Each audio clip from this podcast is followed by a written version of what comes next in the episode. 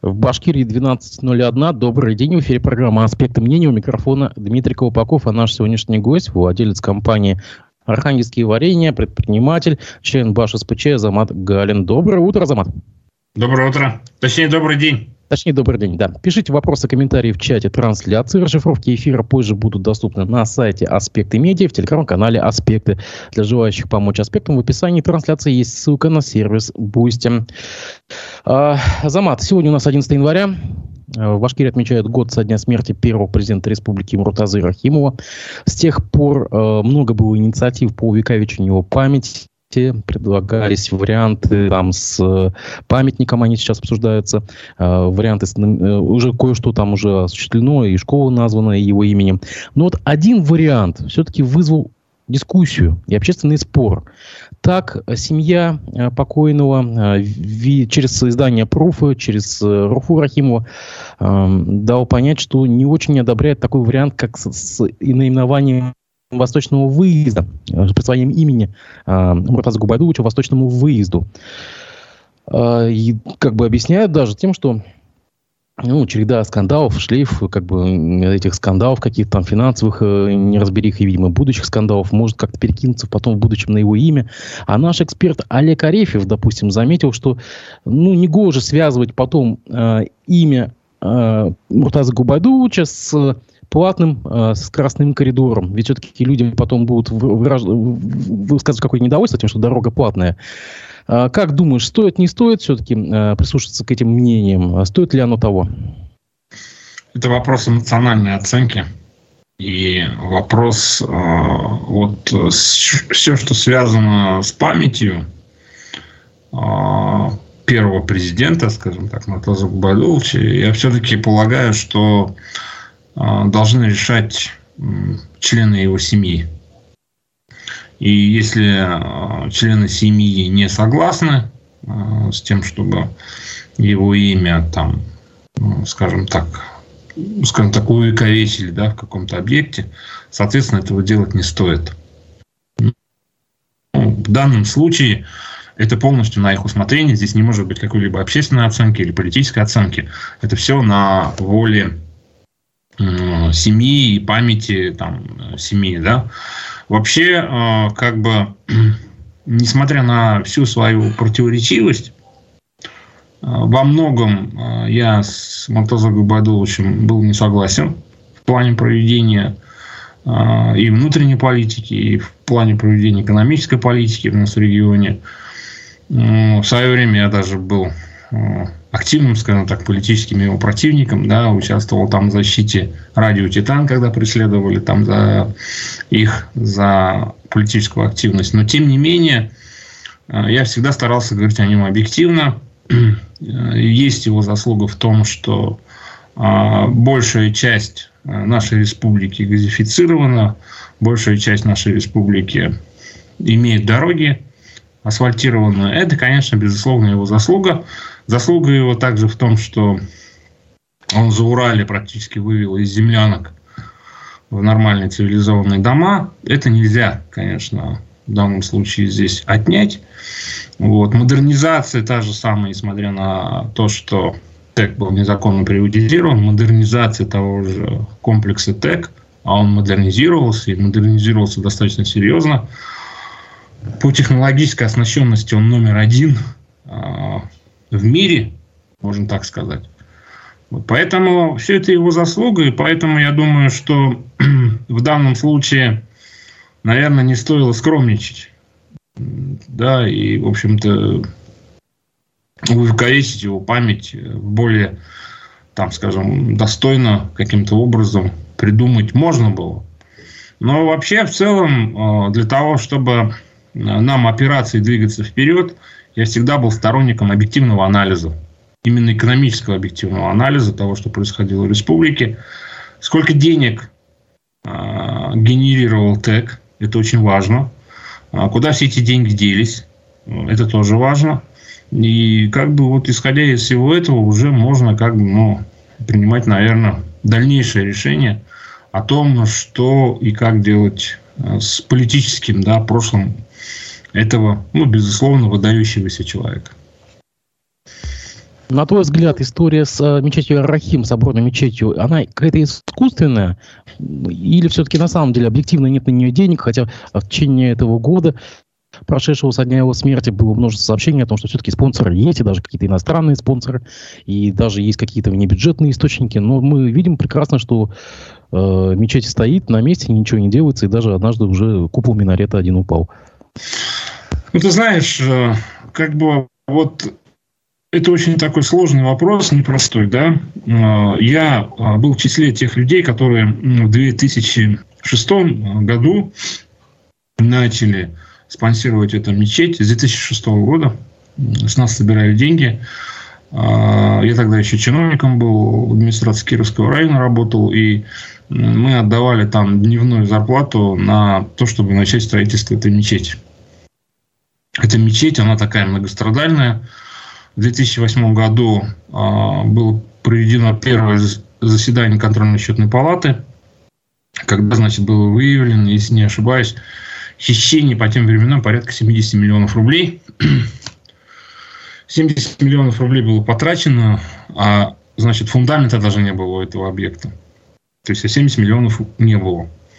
И, соответственно, вот с того времени а, начались достаточно серьезные проблемы у этой мечети. А, значит, э, тогда было принято решение о том, что объект будет возводиться под контролем непосредственно правительства республики. Э, тогда, если не ошибаюсь, с Арбаевым было принято решение о том, что они аккумулируют денежные средства и значит, благотворительные средства и передают его в распоряжение новой там строительной компании, которая там начала возводить этот объект в конце концов. Вот. А последующем, вы уже как знаете, да, после отставки Муртаза Байдуловича, он взял на себя обязательства на то, чтобы как бы уже за счет средств фонда «Урал» достроить эту мечеть.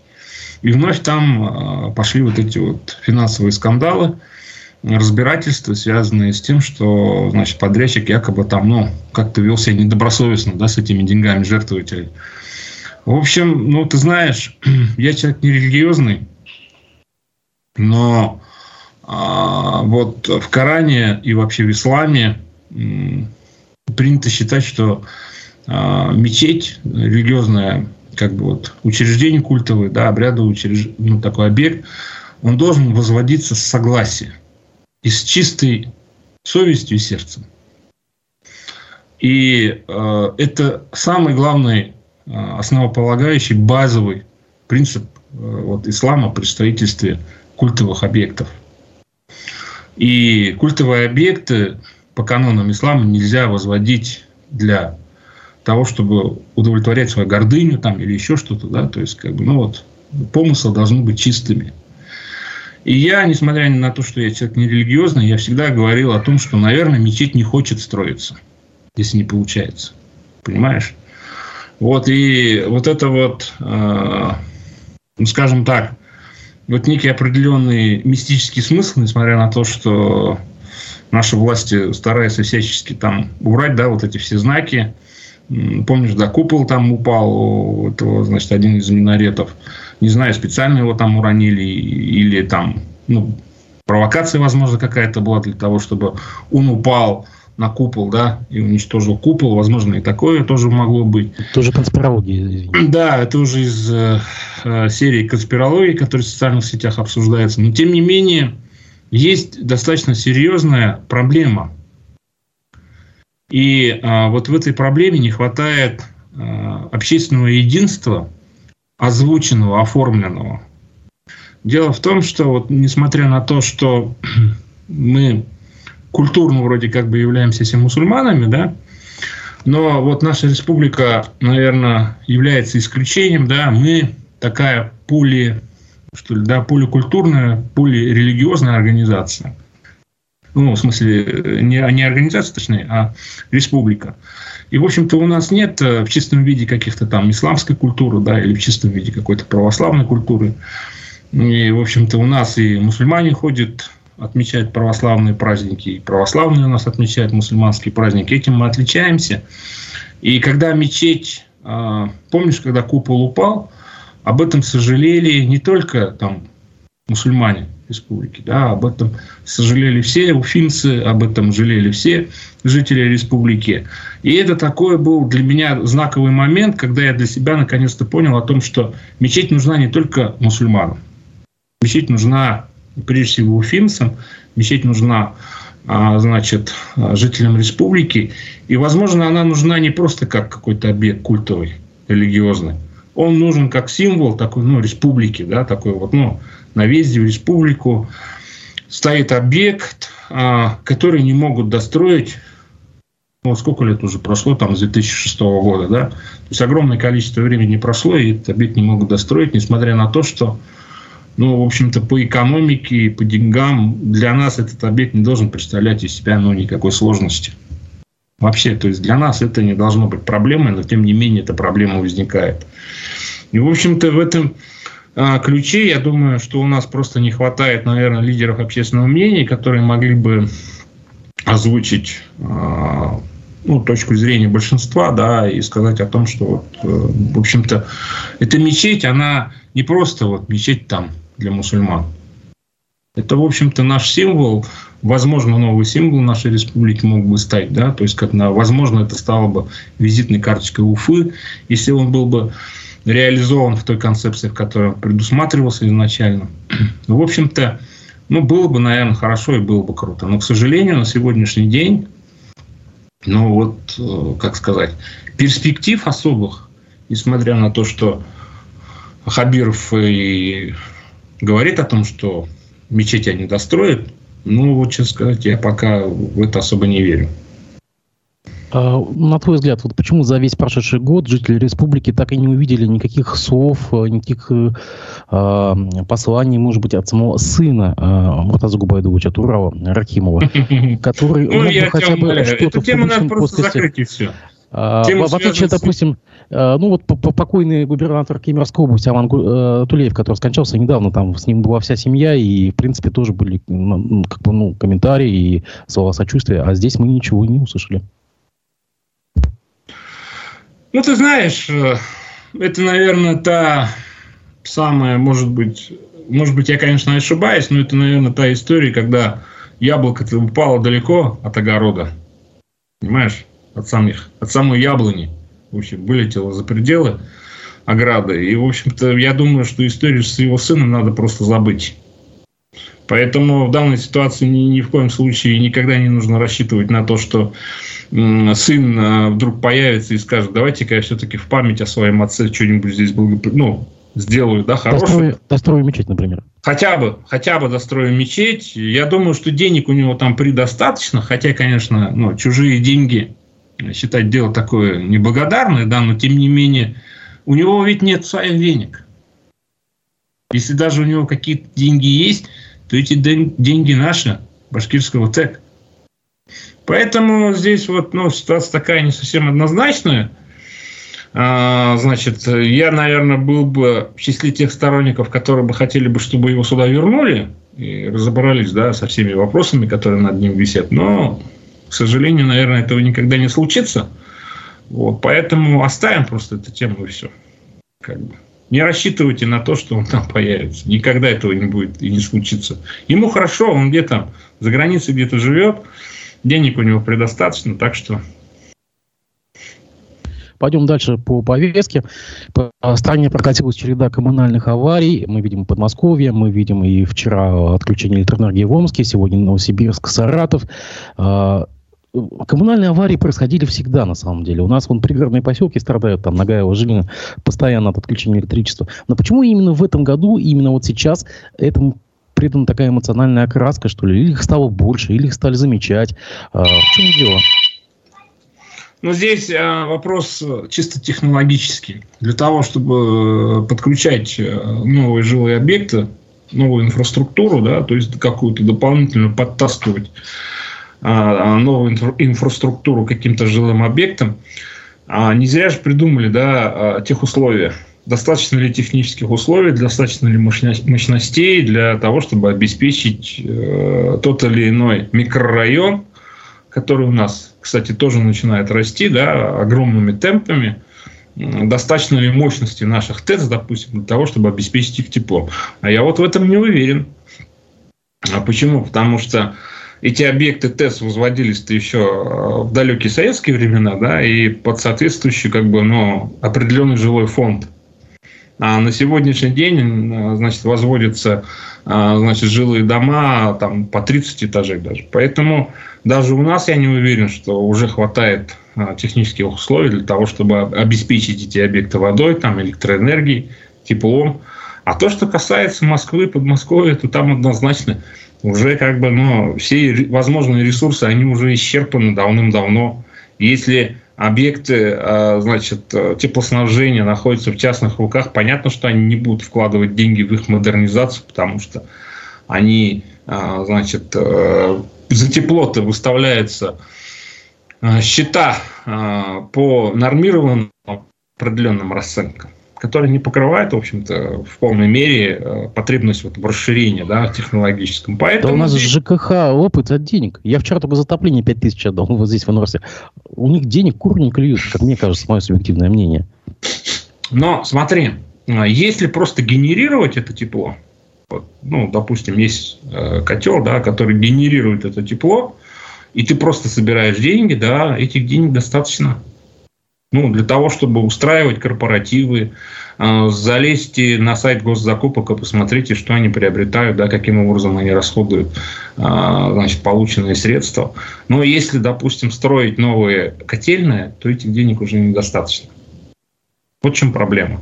То есть здесь, понимаешь, вопрос-то менеджмента. А, точнее, их было бы достаточно, наверное, конечно, это надо считать, в том случае, если бы они из года в год откладывали определенные как бы, финансовые ресурсы для модернизации. Вообще в любом нормально работающем производстве предприятие это должно быть предусмотрено. Должны быть ресурсы откладываться на будущее и постепенно-постепенно производиться модернизация. Но у нас этого не происходит. Даже у нас это не делается. Но мы видим, что даже в Уфе этой осенью были крупные коммунальные аварии.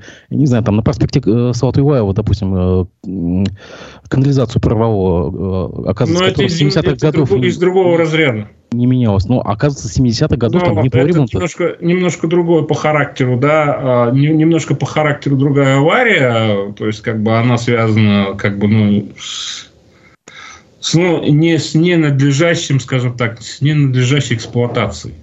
Да, то есть, как бы она никак не связана там с теплоснабжением и так далее. Речь идет здесь немножко о другом.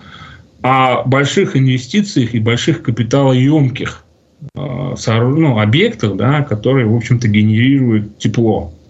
И если об этом не позаботиться заранее, то, соответственно, ну, как тебе сказать, тепло-то, понимаешь, бесконечно нельзя присоединяться к котлу.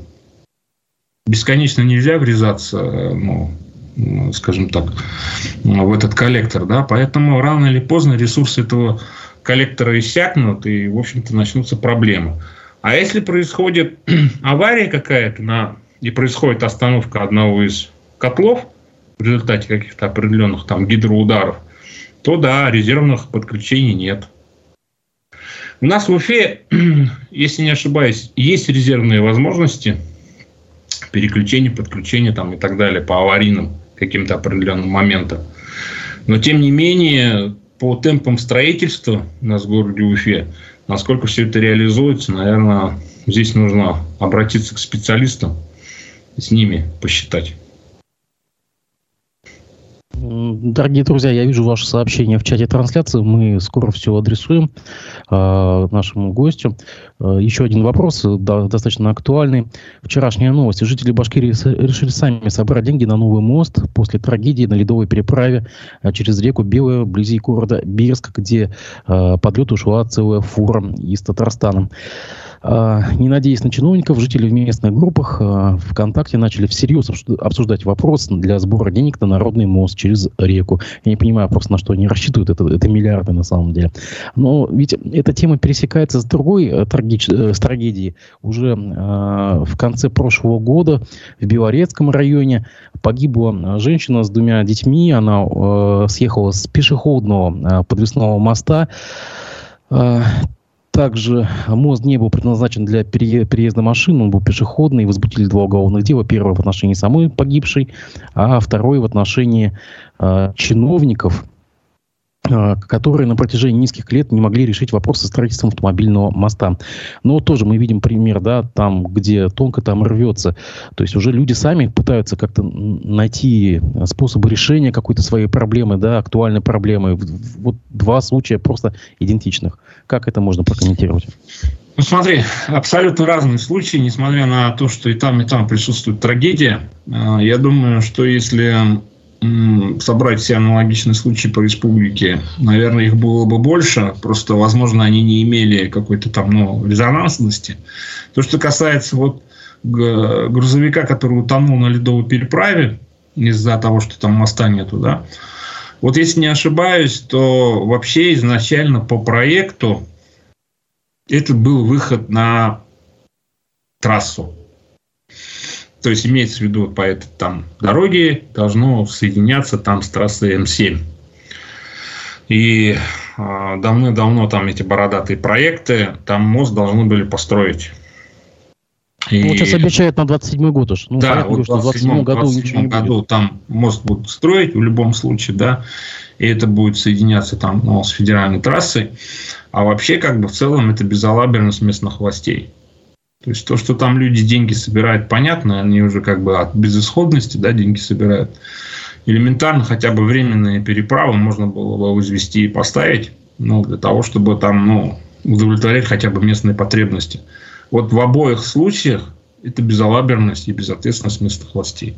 Потому что при желании э, вот это небольшие реки, да, там, ну, то есть, которые там имели бы огромное там течение какое-то, да, для того, чтобы там можно, нужны были элементарно там, какие-то миллиарды. Временные переправы можно было возвести всегда. И там, и там. В этом я с тобой абсолютно согласен. Вот. Ответственности нашим местным властям, конечно, ну, прежде всего, местным администрациям не хватает зачастую.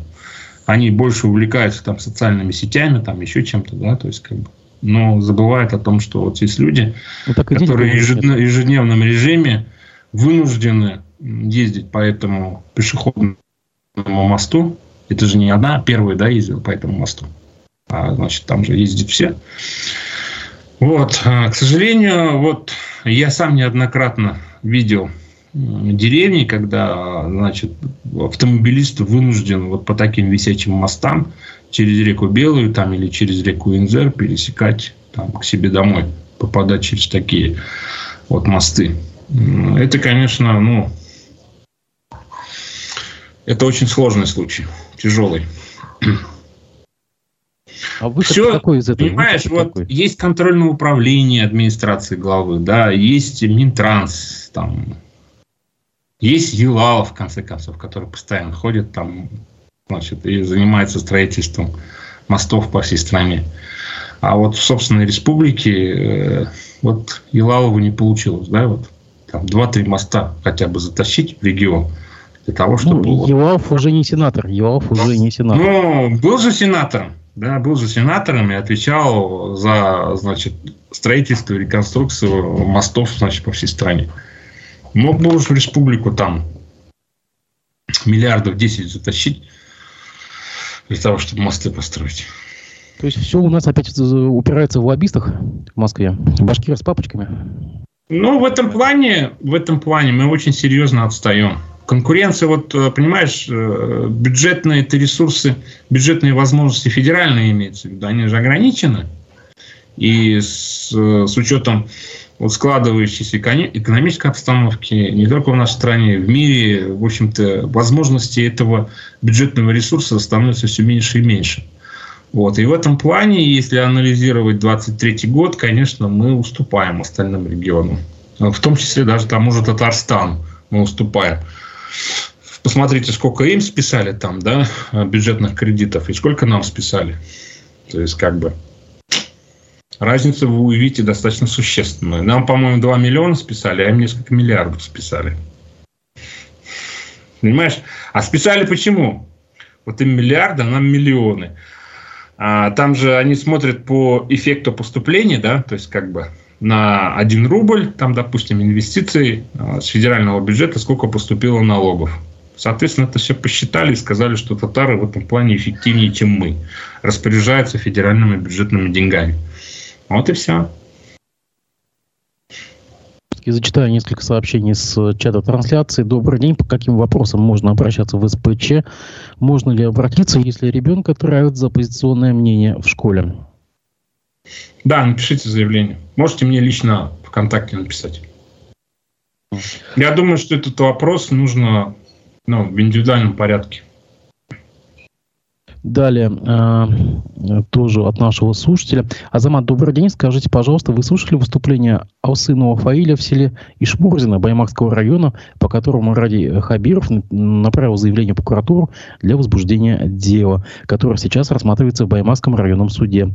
Азамат, вы являетесь башкиром по национальности, владеете башкирским языком. Скажите, слышали ли вы выступление Алсынова Фаиля возбуждение ненависти или вражды по национальному признаку? Если вы не слушали, то почему не послушали, почему СПЧ не выступает в его защиту? Ну, во-первых, для того, чтобы Совет по правам человека, наверное, занимался каким-либо вопросом, должно же быть обращение, да? То есть, как бы, это первый момент. Если обращение от самого а, а, Колчинова не поступало к нам в Совет, соответственно, этим вопросом никто и не занимался. Но, а, несмотря на то, что там обращений не было, но в социальных сетях я прочитал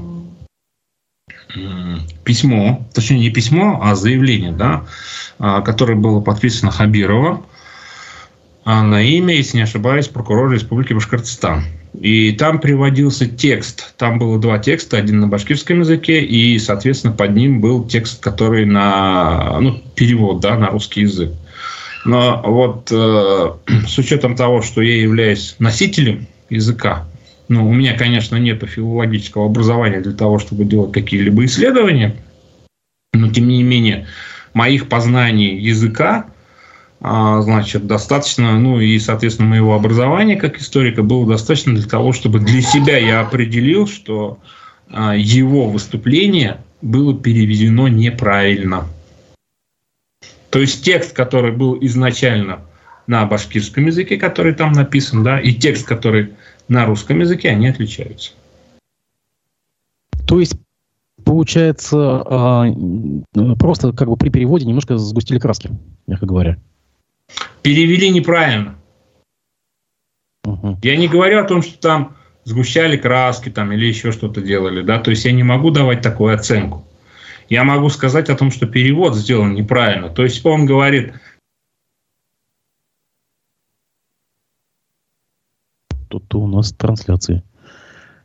Что-то у нас трансляции, по всей видимости, поступил звонок. Я напомню, что у нас в эфире Азамат Галин. Сейчас устранится, видимо, проблема какая-то, и он снова вернется. Так, меня слышно, Азамат?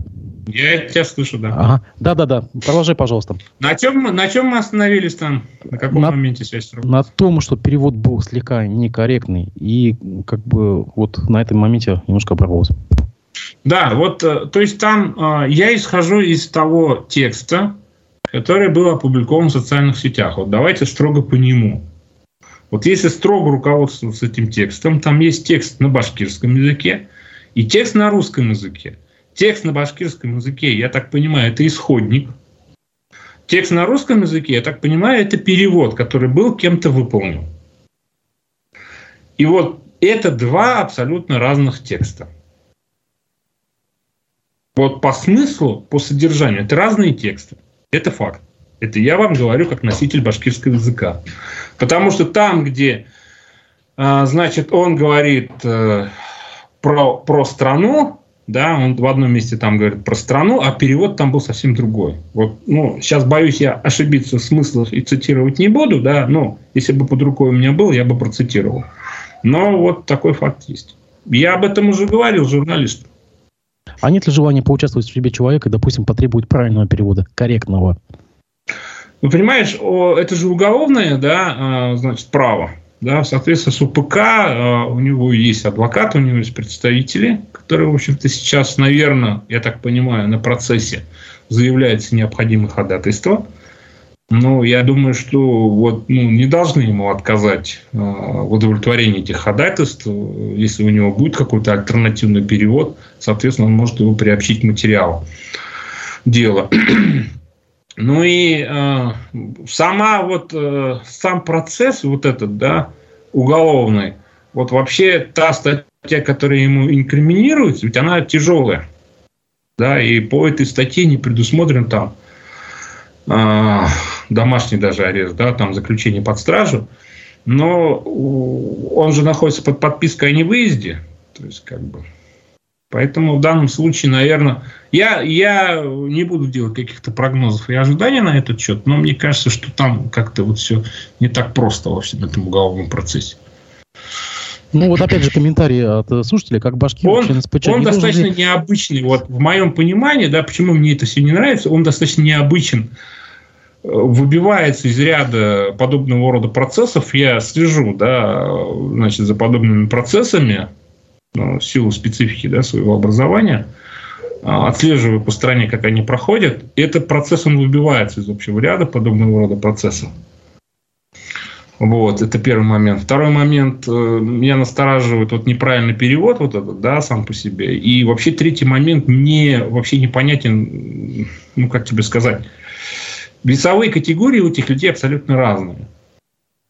И я совершенно не понимаю, зачем Хабирову нужно было состязаться э, вот с этим молодым человеком.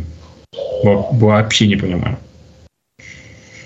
По сути, сказанного вот в этом выступлении э, этого спикера, ты разделяешь э, его точку зрения или нет? А я не слышал его выступление, я видел только текст. Ну вот текст, то, что было сказано в тексте, вот э, ты разделяешь? Ну, там же не все его выступление, там же выдержки. Ну, хотя бы из, из этих выдержек. Нет, это, понимаешь, как я могу разделять то, что я целиком не слышал? Если бы я это целиком слышал и понимал бы, о чем там идет речь, это одна ситуация, да? А я видел просто текст. Вот. Текст, в котором приводится фраза отдельно, ну, вырванная из контекста фраза, да, в башкирском языке и, соответственно, перевод на русском языке. Я могу судить только по фактам. Понимаешь, вот как тебе объяснить? Я не являюсь поклонником Алчинова, там, да, то есть, как бы, или движения, в котором они состояли. Поэтому, ну, вот, э, ну, силу своей занятости не слежу я вот э, за всеми выступлениями и судьбой вот, ну, Алчинова. Понимаешь? Поэтому вот не слышал целиком. Но наверняка ты слышал послание Радия Хабирова э, Государственного собрания. Я приведу оттуда одну цитату. С первого дня моей работы я строго слежу за тем, что в среде чиновников, руководителей не было проявления байства, кумовства, чтобы в команде управленцев находились только профессиональные, компетентные, ответственные люди. Конец цитаты по Хабирову. Я знаю, что ты много контактируешь и с главами районов, и их замами, и низовым э, э, кругом чиновников, да, и с республиканскими чиновниками. Ну как, за пять лет что-то изменилось? Э, байство, кумовство? Есть, не есть? Смотря какой смысл вкладывать в байство и кумовство. Да там, по-моему, один смысл. Нет, это абсолютно разные э, понятия, и они не относятся, к сожалению, к принципам кадровой политики. Абсолютно не имеют никакого отношения. Попробую объяснить свое видение. Вот. Э, те люди, которые сейчас находятся в системе управления, средний исполнитель, среднее исполняемое звено, да, вот есть звено, которое постоянно находится в системе, и которое постоянно занимается реализацией и внедрением управленческих решений в жизнь, они, вот это самое звено, оно не менялось со времен Муртазы Губайдуловича Рахимова. Они работали при Муртазе Губайдуловиче, они работали при Хамитове, и они продолжают работать при Хабирове. И когда в 2018 году Хабиров пришел, вернулся, там, пришел, вернулся в республику, а у него был большой карт-бланш, огромный карт-бланш, и все думали а, по выступлению Хабирова, да, по тем посылам, которые он посылал в общество, все думали, что наконец-то будут происходить какие-то глобальные перемены – понятно, что Хамитов не хотел никаких перемен. Хамитов не смог бы да, взять одночасье провести какие-либо реформы для того, чтобы изменить структуру управления в регионе. От, от него этого никто не ждал. Но на Хабирова возлагались большие надежды в этом плане. И э, по прошествии вот, э, пяти да, лет, там шести лет, сейчас мы э, видим, что ничего не изменилось. То есть те же самые люди, которые работали при Муртазе Губайдуловиче Рахимове и при Хамитове, они продолжают работать и по сей день. В чем же проблема? Я не говорю о том, что эти люди не профессионалы. Возможно, в тех вопросах, которые они курируют, они, возможно, профессионалы. Но эти люди уже потеряли а, свой проект успешной республики. Вот то, что у них в голове, да, нас не устраивает в корне. Для них основная задача – это видовое сохранение. Больше их ничего не интересует, этих людей. А нас интересует движение вперед. Мы хотим развиваться и двигаться вперед. Мы хотим какого-то экономического прорыва. И мы говорим о том, что эти люди не способны сделать, реализовать те планы и замыслы, которые у Хабирова есть. В этом основная ошибка. И поэтому ему приходится в ручном режиме делать все, что он делает. Дворики, ручной режим, парки, ручной режим. И вот так в каждом вопросе у него ручное управление, ручной режим. Он не может выстроить систему. И а на сегодняшний день, значит, ну, мы приходим к мнению о том, что он даже менять ее теперь уже не хочет. Понимаешь? Вот в чем проблема. Нужно реформировать всю эту систему, нужно всех сократить, нужно изменить вообще в целом структуру управления в республике.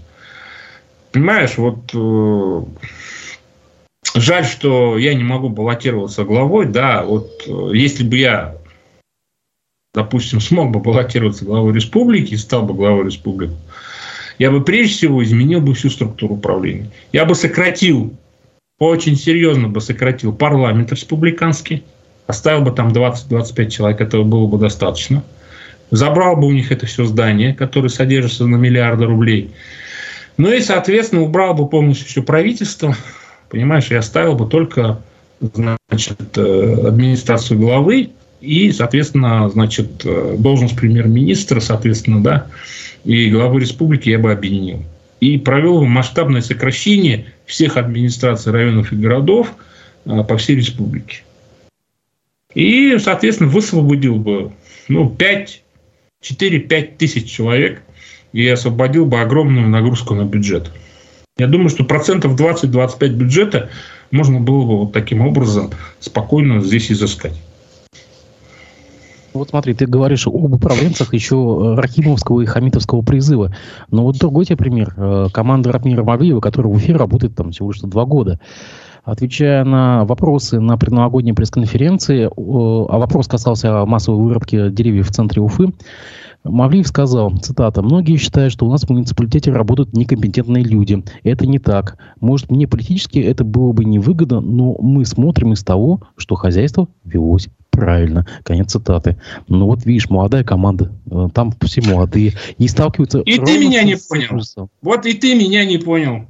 Давай мы с тобой на эту тему тогда более подробно поговорим. Вот понимаешь, когда в 2010 году Муртаза Губайдулович уходил, да, и, ну, Муртазу Губайдулович, почему начали, начали Муртазу Губайдуловича называть Бабаем? Ты вообще знаешь, откуда это взялось? Не вдавался в вопрос, просто бабай-бабай. Вот я тебе объясняю, откуда это взялось. Вообще,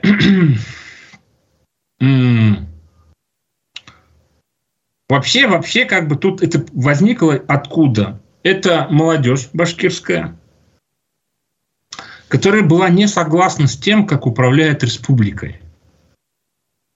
И они придумали такое слово «бабаизм». Вот Бабай как бы, да, являлся, стоял на вершине вот этого бабаизма, системы управления. Это потом уже мы его, ну, говорим о том, что Бабай это вроде как бы с башкирского уважительно старик, там, ну, Аксакал там и так далее, да, но когда Муртаза Губайдулович работал в слово «бабай» вкладывали иной смысл. Неэффективное управление республикой, коррупция. И вот это все называлось бабаизм. Понимаешь? То есть а, руководство республики окружали люди, которые не имели собственного плана развития республики. Они не знали, что делать с республикой. Они жили по тем старым лекалам, которые у них есть. Понимаешь? У них в голове идеология вот того самого старого периода. У них нету в голове каких-то моделей развития. Куда нужно двигаться? Понимаешь? Нету, отсутствует. У них нет этой инициативы. И вот эти самые люди называются бабаями.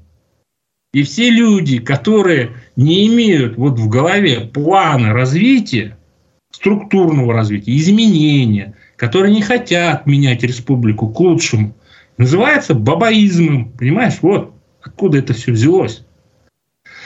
Поэтому вот а,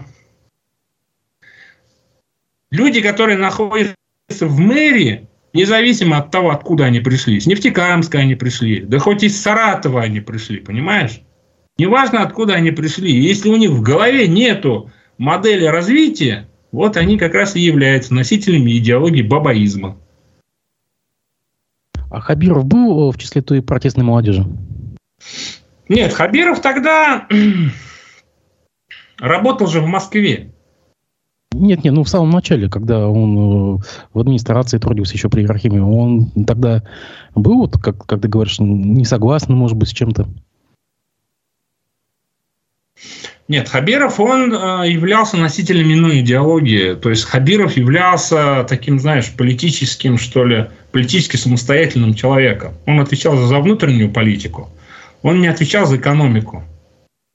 Он работал с выборами, там, с внутриполитической ситуацией, да, то есть, как бы, ну, больше вот с такими вещами сталкивался. В экономику он не лез, ну, почему? Потому что экономический блок полностью контролировался Байдавлетовым. Это достаточно ну, самостоятельная, сильная такая, ну, мощная фигура была. Да? Поэтому в данном случае Хабиров занимался сугубо своими вопросами, в общем-то. А значит, вот среди тех чиновников, которые окружали Муртазу Губайдуловича, да, он выделялся.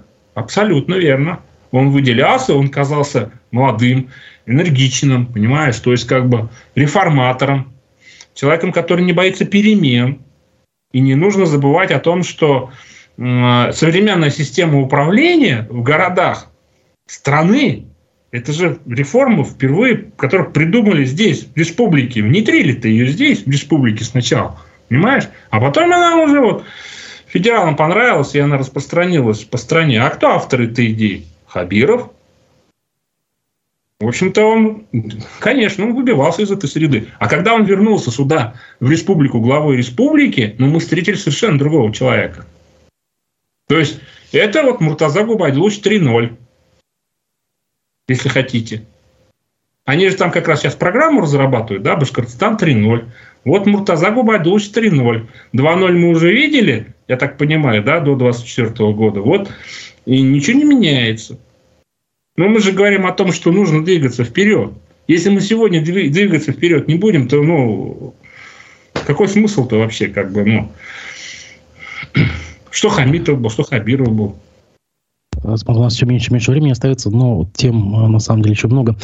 А, вчера а, Министерство сельского хозяйства Башкирии подвело некоторые такие итоги, и вот в числе их подведены ну, итоги вспышки птичьего гриппа на птицефабрике Башкирская. Было уничтожено 3, почти 3 миллиона голов птиц, 18 миллионов яиц, 70 тонн мяса и мясопродуктов. Об этом сообщает за Э, также председатель Госкомитета Республики по ветеринарии Азамат, э, Азат Зиганшин. Э, поскольку ты человек близкий к сельскому хозяйству, я хотел у тебя поинтересоваться.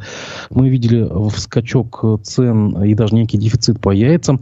Но ведь интересно, Башкирия, она и помимо баш, башкирской птицефабрики имеет еще свои другие птицефабрики. И окружена даже современными птицеводческими комплексами в соседних регионах. Почему мы такое наблюдали? Здесь, в принципе, мэрия, Татария. Это э, вот с Авдоном связывать это только можно лишь отчасти, да, то есть как бы просто друг на друга наложил. А вообще в целом,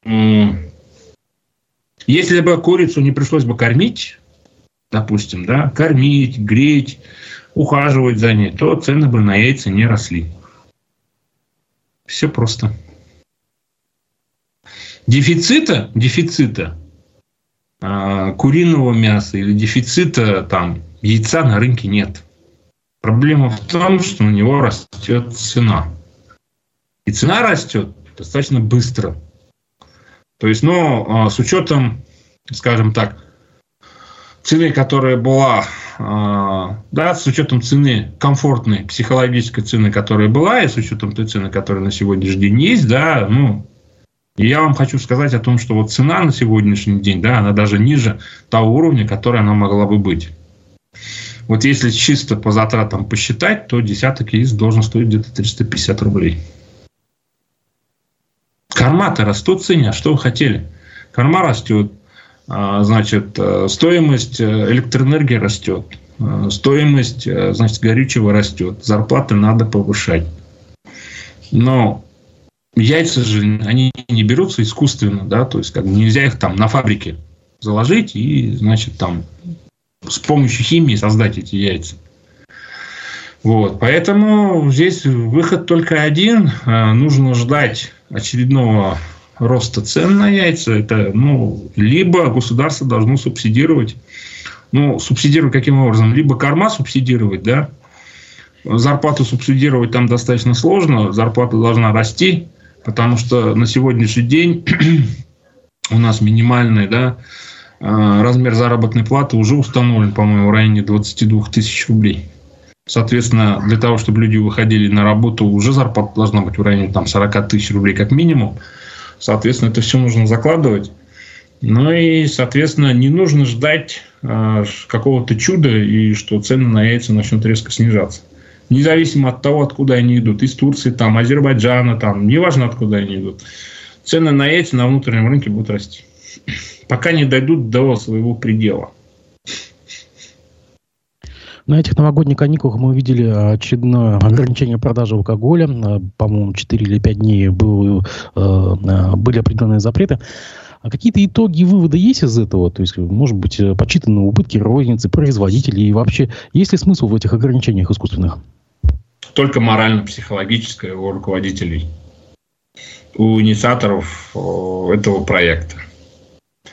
Понимаешь, вот, э, как тебе сказать, э, вообще алкоголь э, и здоровье населения, да, то есть, как бы, они, несмотря на то, что там есть между ними прямая связь и так далее, но от времени ограничения это не зависит. Люди, которые хотят, в общем-то, ну, на Новый год употребить алкоголь, они будут его покупать заранее. Понимаешь? Вот и все. Так в чем смысл тогда этого запрета? Не ну, вот я поэтому говорю, выйти... моральное какое-то удовлетворение, наверное. То есть, как бы, ну, я не понимаю, зачем это нужно. То есть, как бы, видимо, это... Мы на эту тему долго дискутировали. Вот на здоровье населения, да, что влияет? Какая существует прямая связь? На здоровье населения влияет наличие или отсутствие контрафакта. Вот если есть контрафактный алкоголь, то да, люди могут пострадать, потому что там могут быть разные отравляющие вещества там, и так далее. Да, вот это очень сильно а, влияет не только на экономику, да, то есть как бы это в целом влияет на всю отрасль. После того, как аналогичные случаи начинают происходить, сразу начинаются вводиться жесткие какие-то ограничения, новые регуляторные механизмы начинают появляться, да, как в случае вот с мистером Сидором, да, то есть, как бы помните, да, вот эту историю – вот, либо там массовое отравление техническим спиртом там в Сибири и так далее. То есть вот это все очень сильно бьет. Именно вот эта ситуация бьет очень сильно. А, значит, а в данном случае кто должен работать? Это должны работать правоохранительные органы. А есть ограничения на продажу алкоголя? Нет ограничений на продажу алкоголя. Те, кто а, занимается контрафактом, они не руководствуются же ну, временем, да, который вводится ограничений. Поэтому легальный алкоголь, он, ну, а между тем, может. Константин Толкачев поручил подготовить предложение по ограничительным мерам, вот любят они у нас ограничения все-таки, для заведений, которые под видом кафе круглосуточно продают алкоголь. Депутаты Госдумы в первом чтении уже приняли законопроект, который позволяет регионам самостоятельно решать судьбу так называемых наливаек. В соответствии с законопроектом регионы получат право запрещать продажу пива, сидра и других алкогольных напиток, напитков в, в таких псевдокафе, ограничивать их время продажи, ну и так далее и тому подобное. Особенно это касается тех наливаек, которые расположены на квартирных домах. Но ведь, по-моему, мы года три ну, назад ну, уже наблюдали уже атаку. Да, как бы... У нас, э, у нас, у нас таких э, объектов уже нету. Экономически они невыгодно. То есть вот такие объекты содержать, то есть которые бы работали круглосуточно. На самом деле это миф э, о том, что значит заведения, которые торгуют алкоголем круглосуточно, имеют какие-то баснословные там ну, прибыли. А, поэтому в данном случае не надо строить каких-то иллюзий.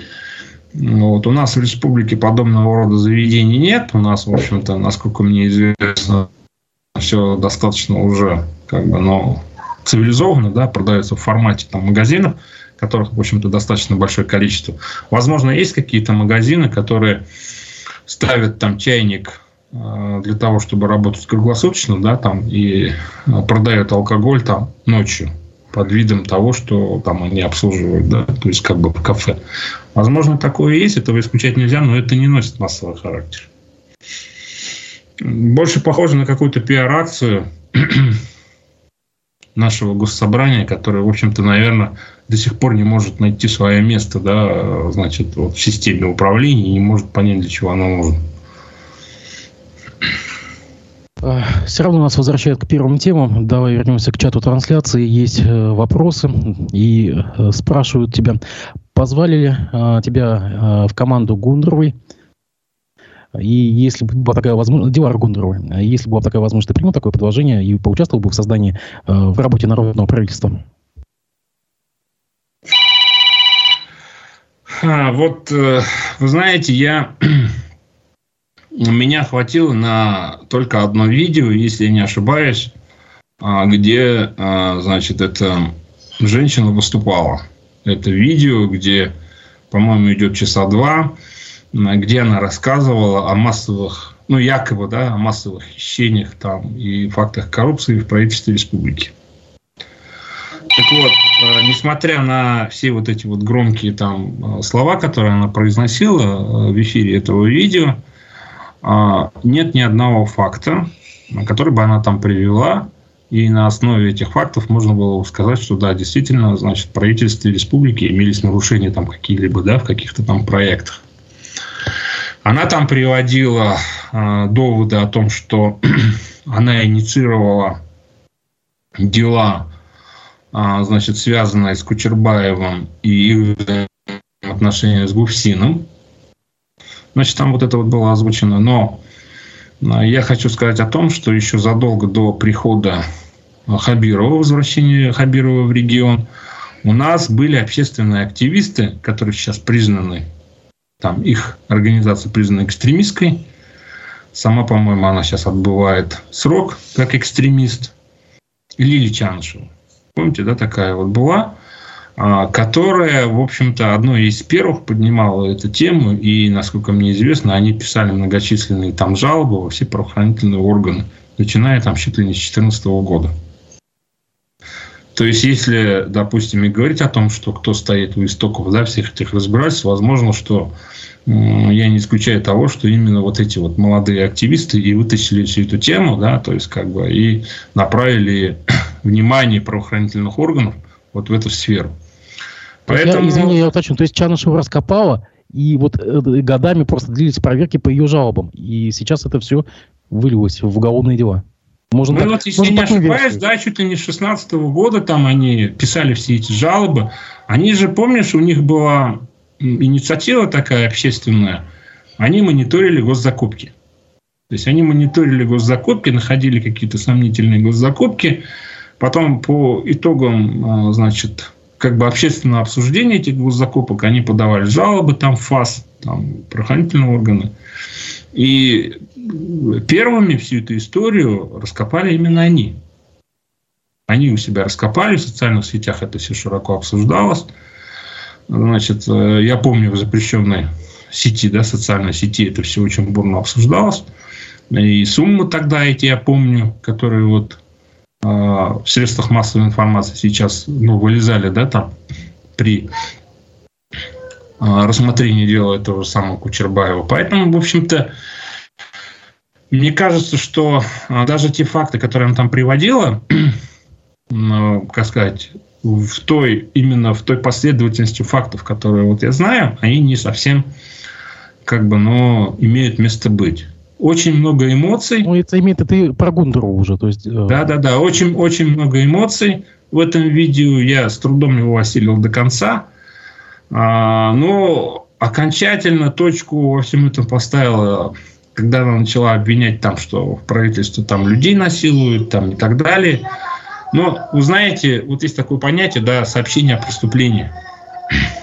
Если, допустим, вам известен факт, того, что кого-то где-то там изнасиловали, вы обязаны об этом сообщить правоохранительные органы. Ну а если вы приходите там в средства массовой информации и говорите о том, что там кого-то изнасиловали, вы обязаны сообщить там хотя бы для правоохранительных органов фамилии, да, значит, тех, кто совершал а, значит, это противоправное деяние. Поэтому вот я для себя уже как-то вывод сделал, мне кажется, что все-таки сфера общественного контроля, она по большей части должна быть лишена эмоций. Вот именно женских таких вот настоящих эмоций. Да?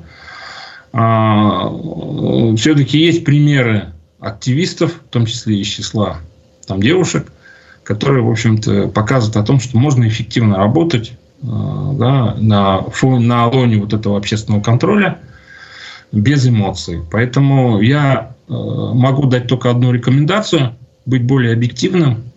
Э, любая инициатива, которую они начинают, это хорошо, но они рано или поздно заканчиваются, если нет вот объективности. Поэтому я, к сожалению, принять участие в каких-либо там собраниях и так далее, в которых я не понимаю, да, то есть как бы смысла и значения, я, к сожалению, принять участие не могу. Если будет больше объективности, если будет понимание целей и задач, то почему бы и нет. Любой общественный контроль, он важен и нужен, несмотря на то, что сейчас времена достаточно сложные, и любой общественный активист, он всегда находится под двойным ударом, да, там, со стороны наковальни и со стороны там, молота. Поэтому Несмотря на это, жить-то надо. Ну, тут небольшой тоже комментарий в чате, просто зачитаю, может комментировать, может нет. Зато у нас в республике каждую неделю какой-нибудь праздник. Не до замены труп. Сгнили и ладно. Видимо, имеется в виду череда фестивалей и, и всевозможных форумов, как бы, которые у нас проводятся в республике. Ну, возможно. Да. Также, э, да, и хотел поинтересоваться у тебя э, вот чем. Э, как ты оцениваешь шансы Бориса Надеждина собрать подписи? И у нас, я напомню, в эфире работает штаб с 9 января по сбору подписей. И вообще, как ты оцениваешь его шансы, если его допустят на выборы в процентном выражении? Ну вот с учетом того, что он получается чуть ли не единственный представитель, скажем так, либеральный, да, части. Скажем так, по оппозиционной, можно сказать. Да, да. С учетом того, что он является чуть ли не единственным представителем вот этой части, вполне возможно, что он наберет необходимое количество голосов и станет э, ну, участником выборов. А какое количество голосов он уже наберет, я сказать не могу, потому что, в общем-то, здесь общественное настроение, они достаточно четко уже вроде бы определились, да, о том, что, в общем-то, как бы, ну, корабль нельзя бросать посреди штормующего моря. Поэтому, в общем-то, я думаю, что здесь выбор электората, наверное, очевиден. Такой неочевидный политик, как Надеждин, который на, на самом деле уже не настолько известен широкой публике. Это как бы искусственная такая спойлерская фигура, на твой взгляд, для оттягивания протестного электората. Я не думаю, что здесь существует какая-то политтехнологическая какая-то уловка, да, то есть как бы я думаю, что в любом случае должны быть фигуры, которые, в общем-то, представляют ту часть населения, которая, в общем-то, не согласна с действиями властей, да. Они же должны быть. Хотя бы для того, чтобы сделать какой-то определенный социологический срез. Ну вот же Екатерину Дунцову не допустили даже до, до сбора подписей. Я даже не знаю, кто это. Ну, Понимаешь, то есть как бы вот. И как она известна, то есть как бы, ну, на это понятно, то есть как бы, да. Но Явлинцев был бы более понятен, наверное, да, то есть как бы. Вот. Но, ну и Надеждин тоже, он, в общем-то, понятен, да, это политик, который, в общем-то, неоднократно уже принимал участие как бы в выборах, соответственно, у него есть какой-никакой опыт. Я имею в виду э, не в президентских выборах, а именно там, ну, э, куда он там избирался? Мосгордуму, да, по-моему, избирался. Там. Да, да. Как бы опыт у него есть, поэтому, в общем-то, в данном случае ну, я не вижу никаких противоречий в том, чтобы такие люди приняли участие. Почему бы нет? Факт то, что большая часть электората, наверное, находится не в стране. Последний вопрос. Вот ты вчера публиковал пост в соцсетях. На территории Уфы имеется уникальный археологический памятник Уфа-Городища. Ну, по всей видимости, ты имеешь в виду тот памятник, который на пересечении... Уфа-Городище 3. Да. Согласно найденным артефактам на территории Уфы в начале э, первого века нашей эры находился город. Это фактически принципиально меняет подход к формированию древних государственных образований на Руси. К большому сожалению, большая часть памятника уничтожена. На территории э, городища хотят построить храм.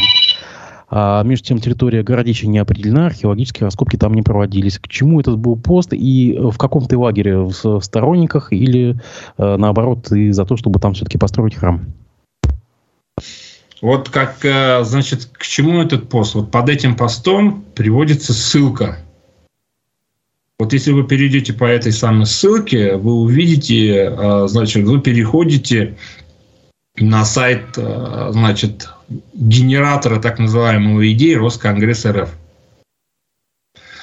И, в общем-то, моя идея заключается в том, чтобы все должны стать носителями, вот, а, ну, амбассадорами, что ли, да, а, значит, Уфа городище 3, и должны сделать все для того, чтобы спасти этот уникальный памятник, и для того, чтобы проводились археологические раскопки для определения границ Уфа городище 3.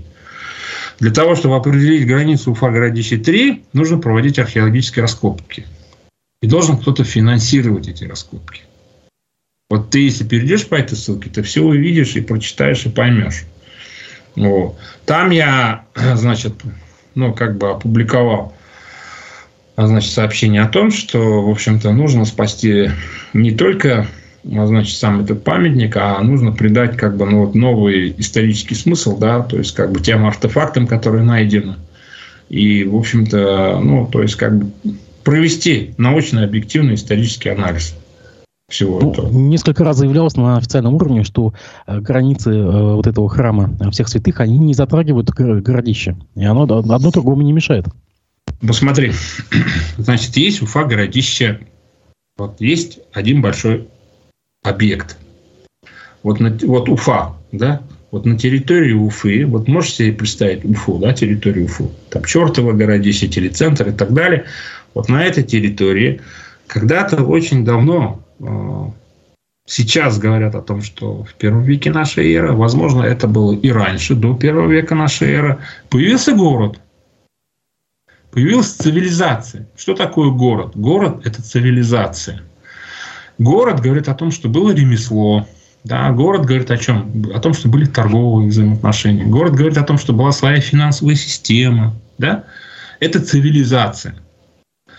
И а, эти артефакты говорят о том, что на территории города Уфы уже в первом веке нашей эры была цивилизация.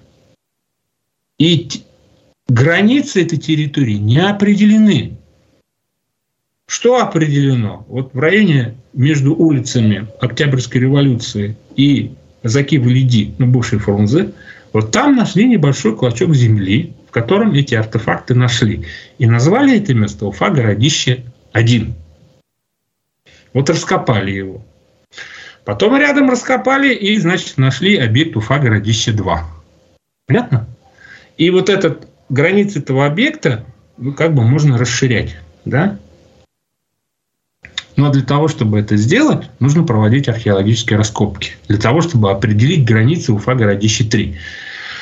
Так вот, а, в 2010 году вот между Уфа-Городище-1 и Уфа-Городище-2 внизу, а, значит, правительство отдало этот клочок земли для строительства гаражей. Там небольшой клочок земли, по-моему, в районе 9 соток.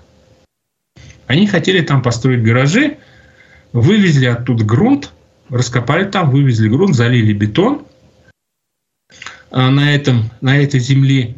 А, значит, а потом, ну, в результате каких-то, а, значит, процессов эти действия были признаны незаконными, и, значит, было постановлено восстановить.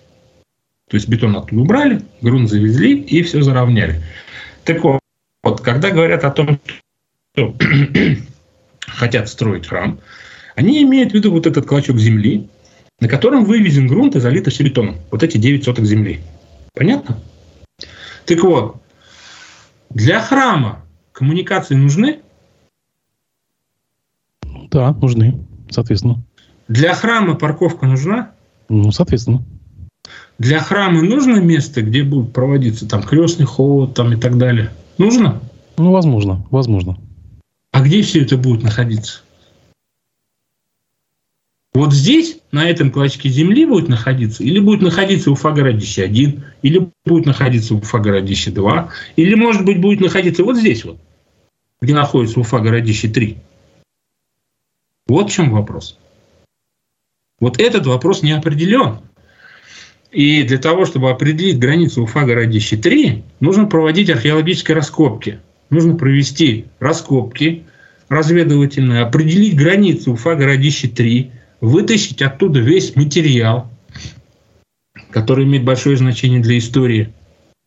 Здесь этот материал надо вытащить, дать ему соответствующую оценку, историческую оценку, и только после этого принимать решение, а можно там строить или нет. Вот пока этого нет, строить нельзя. Как бы там ни было. Ни по законам, значит, норм да, официального права, ни по законам морали – ни по законам вот жизни и бытия строить нельзя, потому что мы подобным образом теряем свою память, а это недопустимо. Я понимаю, что храм это важно, любой объект религиозный, он это важный, но этот храм можно восстановить а, в том виде, ну, на том месте, где он находился исторически. Это, даже монумент, фундамент, это монумент дружбы. Фундамент, нет, зачем под правительством? Даже фундамент есть.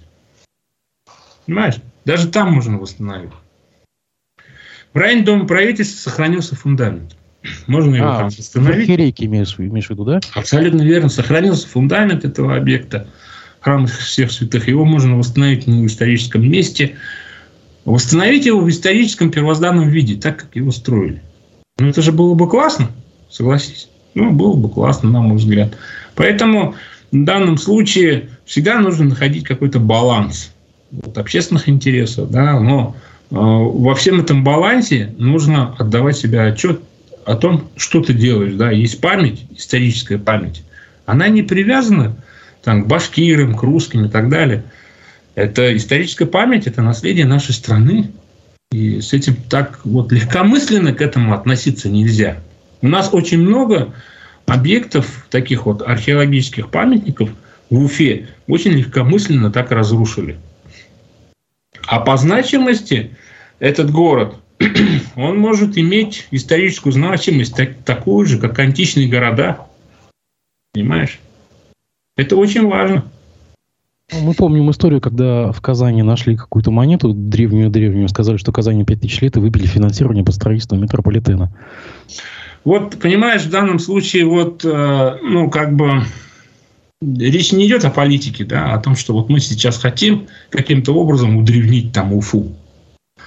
Понятно, что Уфы там, а, значит, в первом веке нашей эры там об Уфе речи не шло.